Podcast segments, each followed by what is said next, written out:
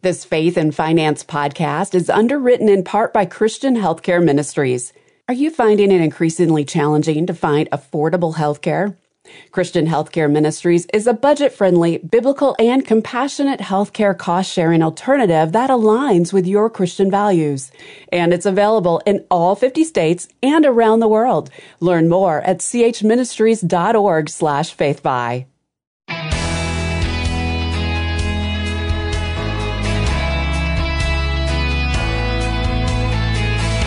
And he said to them, Take care and be on your guard against all covetousness, for one's life does not consist in the abundance of his possessions. Luke 12, 15. I am Rob West. Jesus told his followers to be wary of materialism, but we're all guilty of it from time to time, wasting money on things we don't really need. I'll talk about six of them today, and then we'll take your calls at 800 525 7000. That's 800 525 7000. This is Faith and Finance, biblical wisdom for your financial decisions.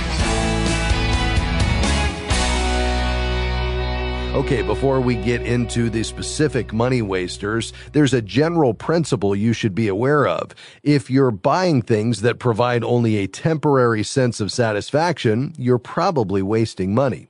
Doesn't matter what it is. If it's not a necessity and you grow bored with it, it was a waste of money. Check your closets for examples.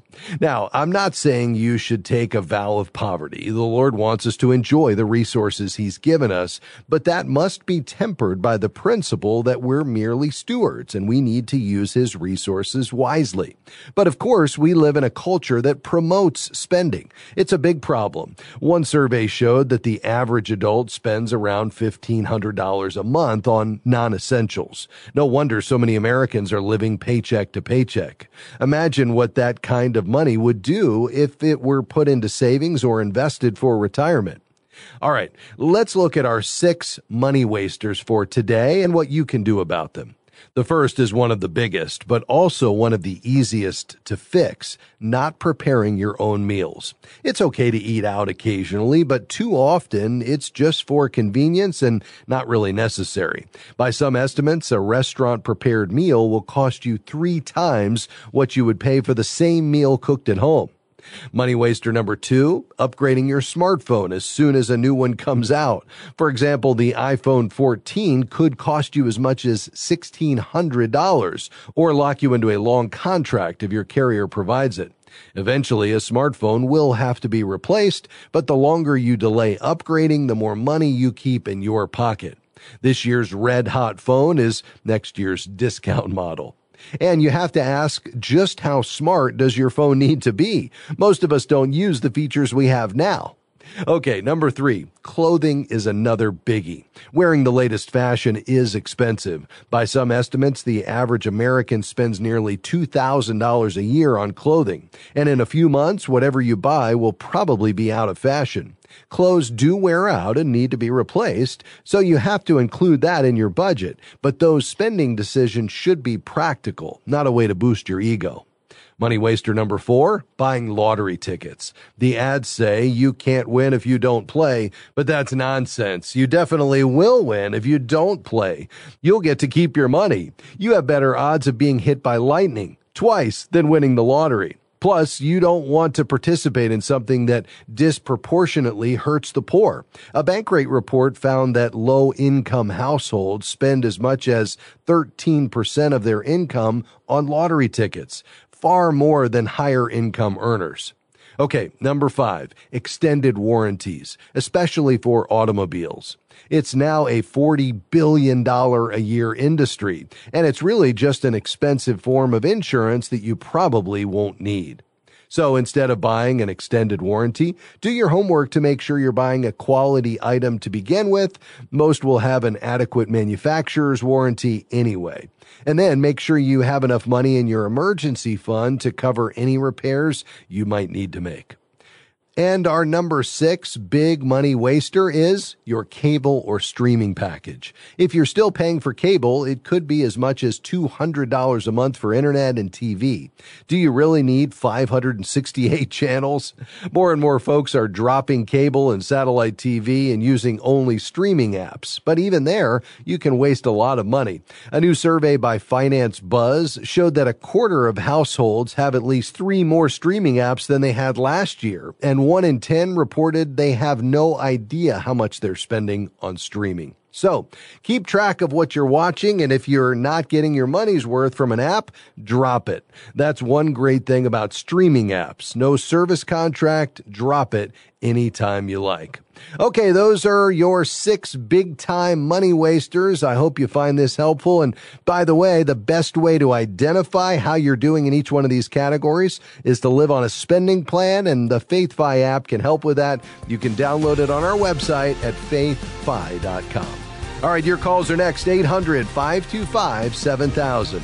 I'm Rob West, and we'll be right back. Stick around.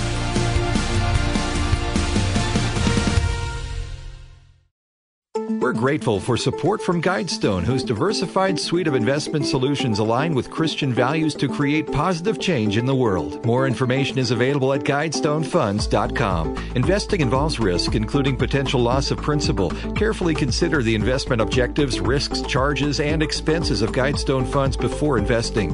They're distributed by Foreside Funds Distributors, LLC, which is not an advisory affiliate, a registered investment advisor, nor do they provide investment advice.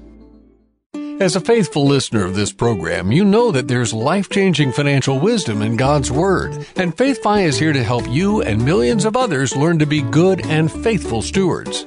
As a nonprofit organization, we rely on help from monthly FaithFi patrons, supporters of this mission, to help us continue and expand our outreach. Has God provided financial answers for you through this ministry? If so, consider becoming a monthly FaithFi patron. Visit faithfi.com and click Give.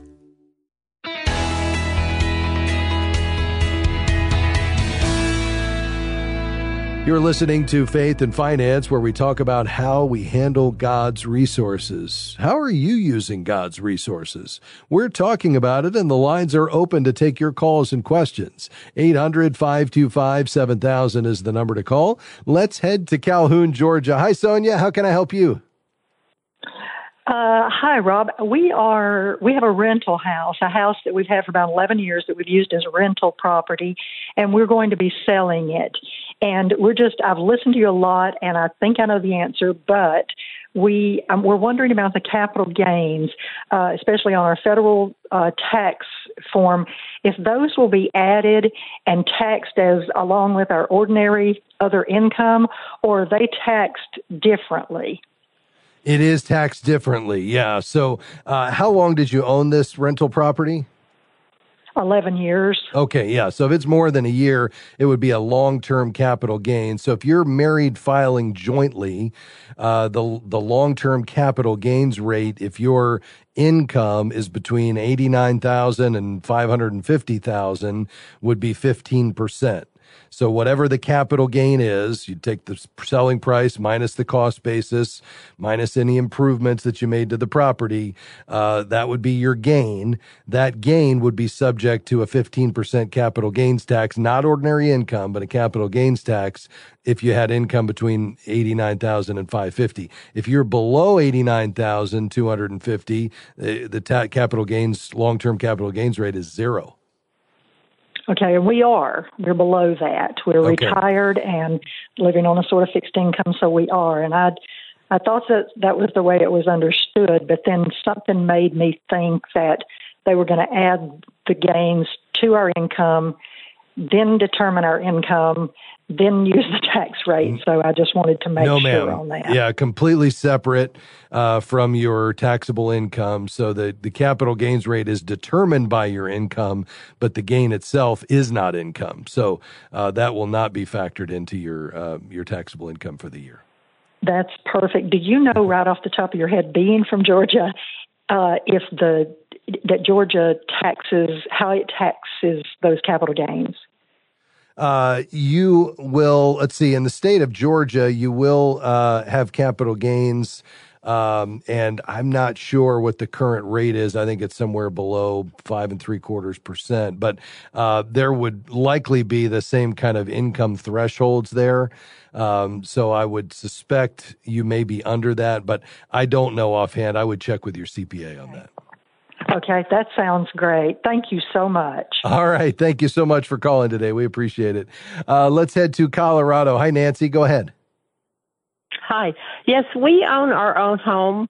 And lately, there's been advertisements to say you need insurance like LifeLock because people are taking loans out against your house. Hmm. yeah. Like identity theft. Yeah, Is that so a wise idea?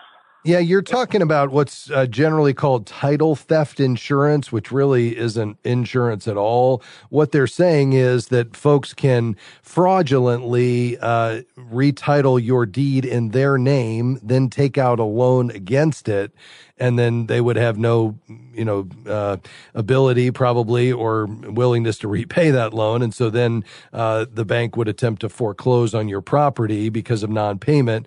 The problem is that's not enforceable because it was a fraudulent deed transfer, and so nobody can really protect you, quote unquote, or provide insurance against this possibility that somebody could uh, fraudulently, uh, you know, t- transfer your deed.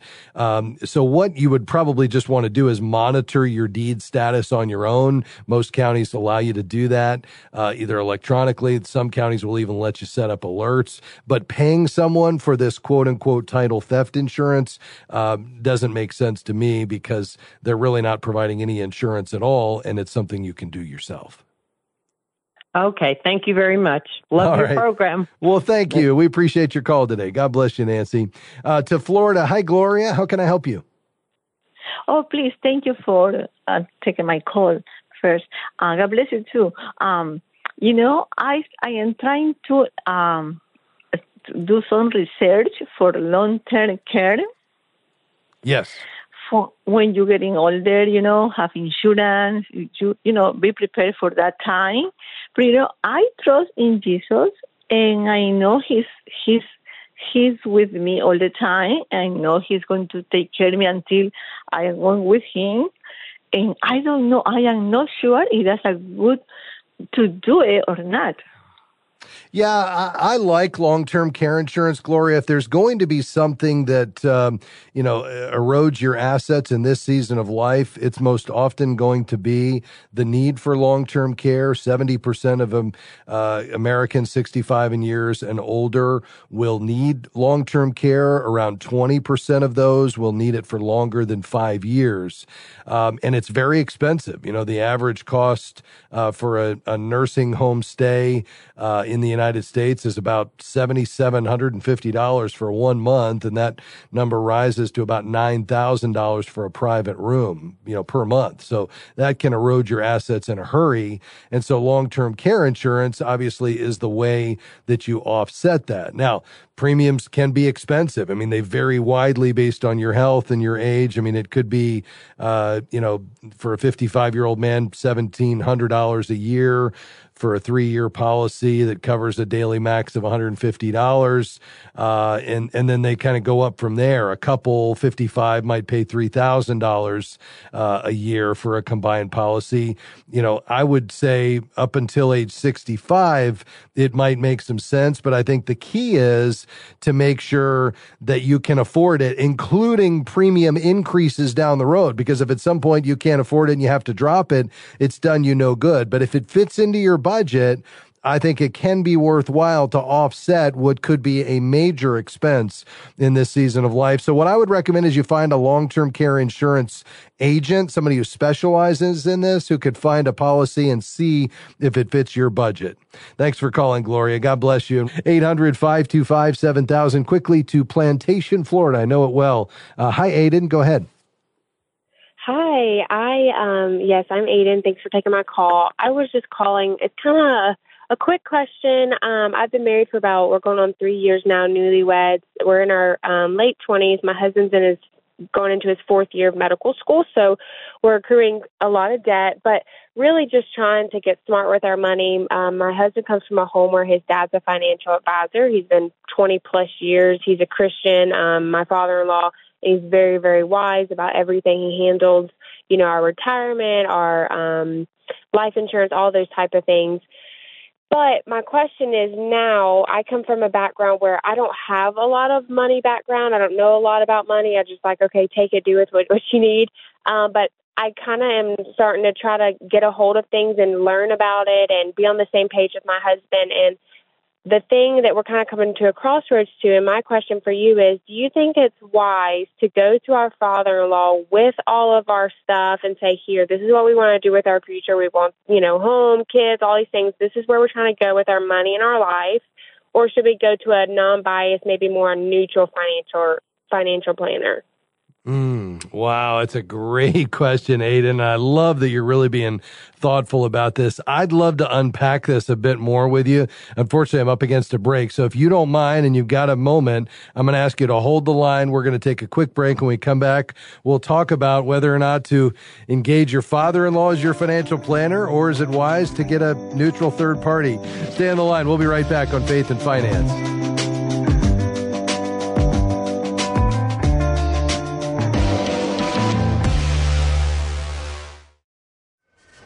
Hey, Greg, I need some advice. Oh, what's up? I'm really struggling with finding ways to cut back. With costs going up, especially in healthcare, what do you guys do? Oh, uh, we use CHM, Christian Healthcare Ministries. It's a health cost sharing ministry that's been sharing members' eligible medical bills for over 40 years. Sure helped us stick to our budget. Hmm. Uh, here's the website chministries.org. C A C Ministries.org. We're grateful for support from Eventide Investments on the Faith and Finance program. Eventide's approach to values based investing is grounded in the belief that humankind was created in the image of God, with intrinsic dignity, value, and worth. Eventide calls this investing that makes the world rejoice. More information is available at eventideinvestments.com. That's eventideinvestments.com.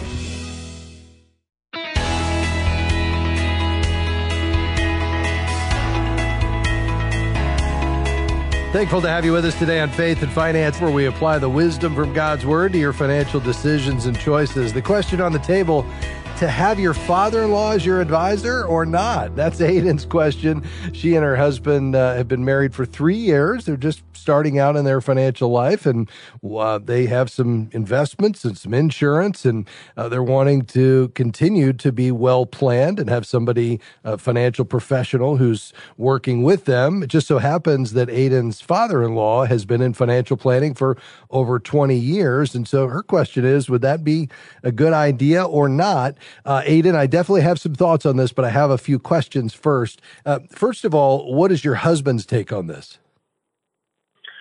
I think it his first take is just like he would not trust anybody more than his father just because, you know, he sure. he his father comes from a Christian perspective, so he's already trying to do right by people by God's yeah. word, but even right. so more so would he set his children up for financial success. Yes. So he's 100% and I totally on get board that. for it.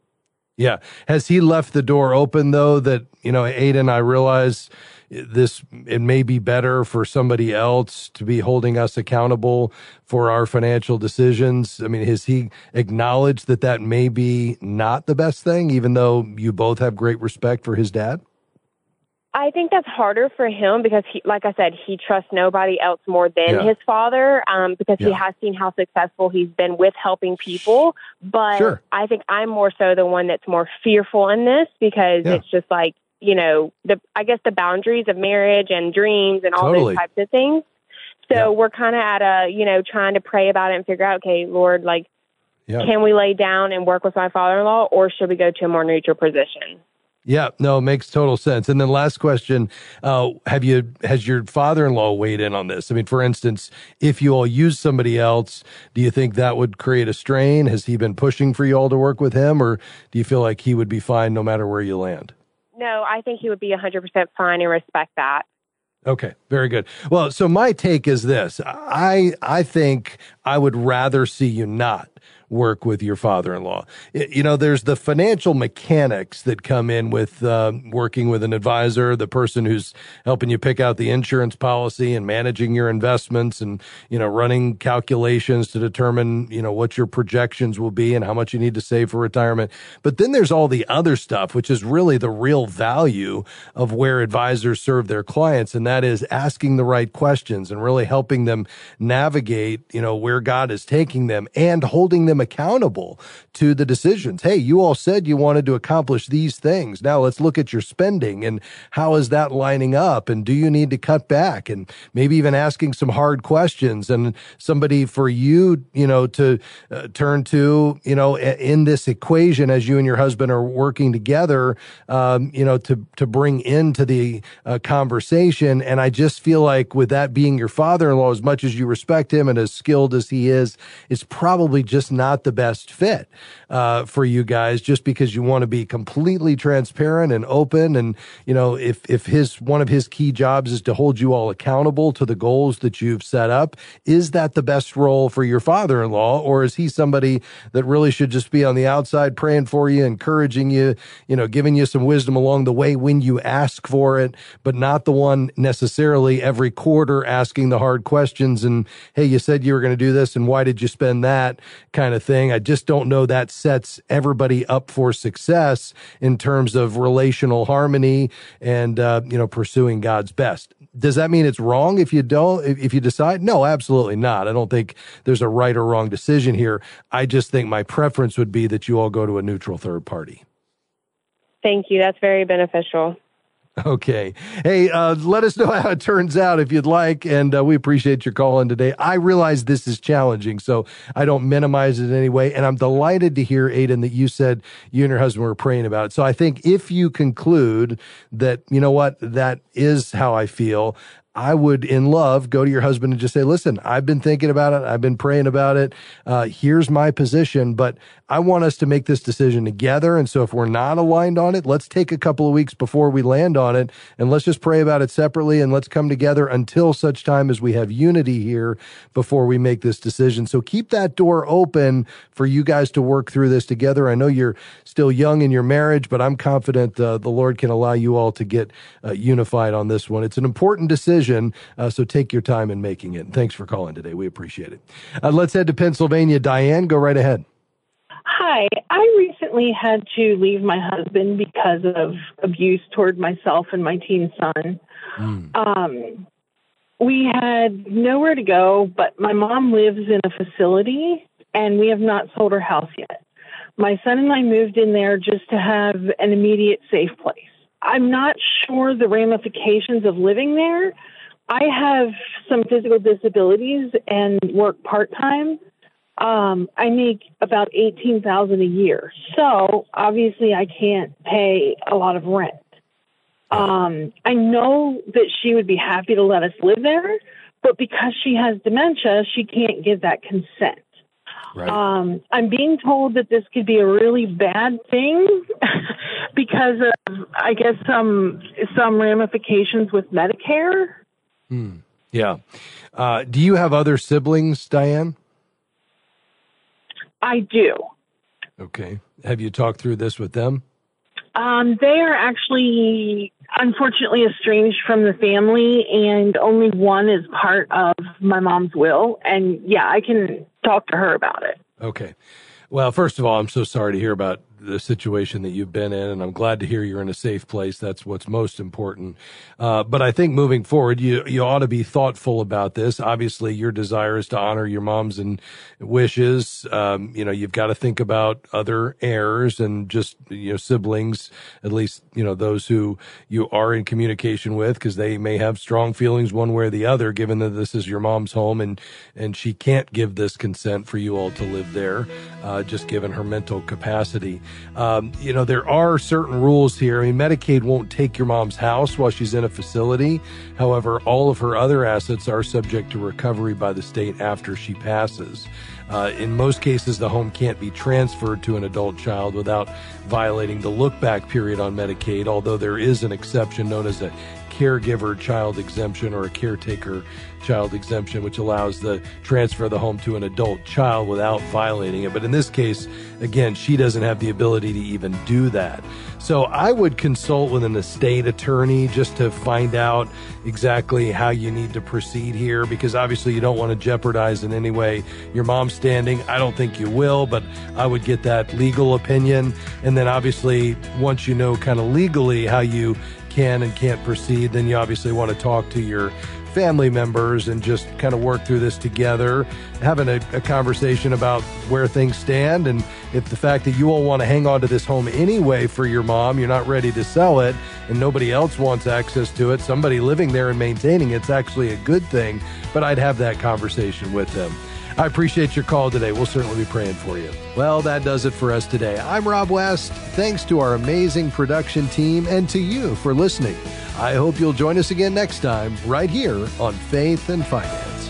Faith and Finance is provided by FaithFi and listeners like you.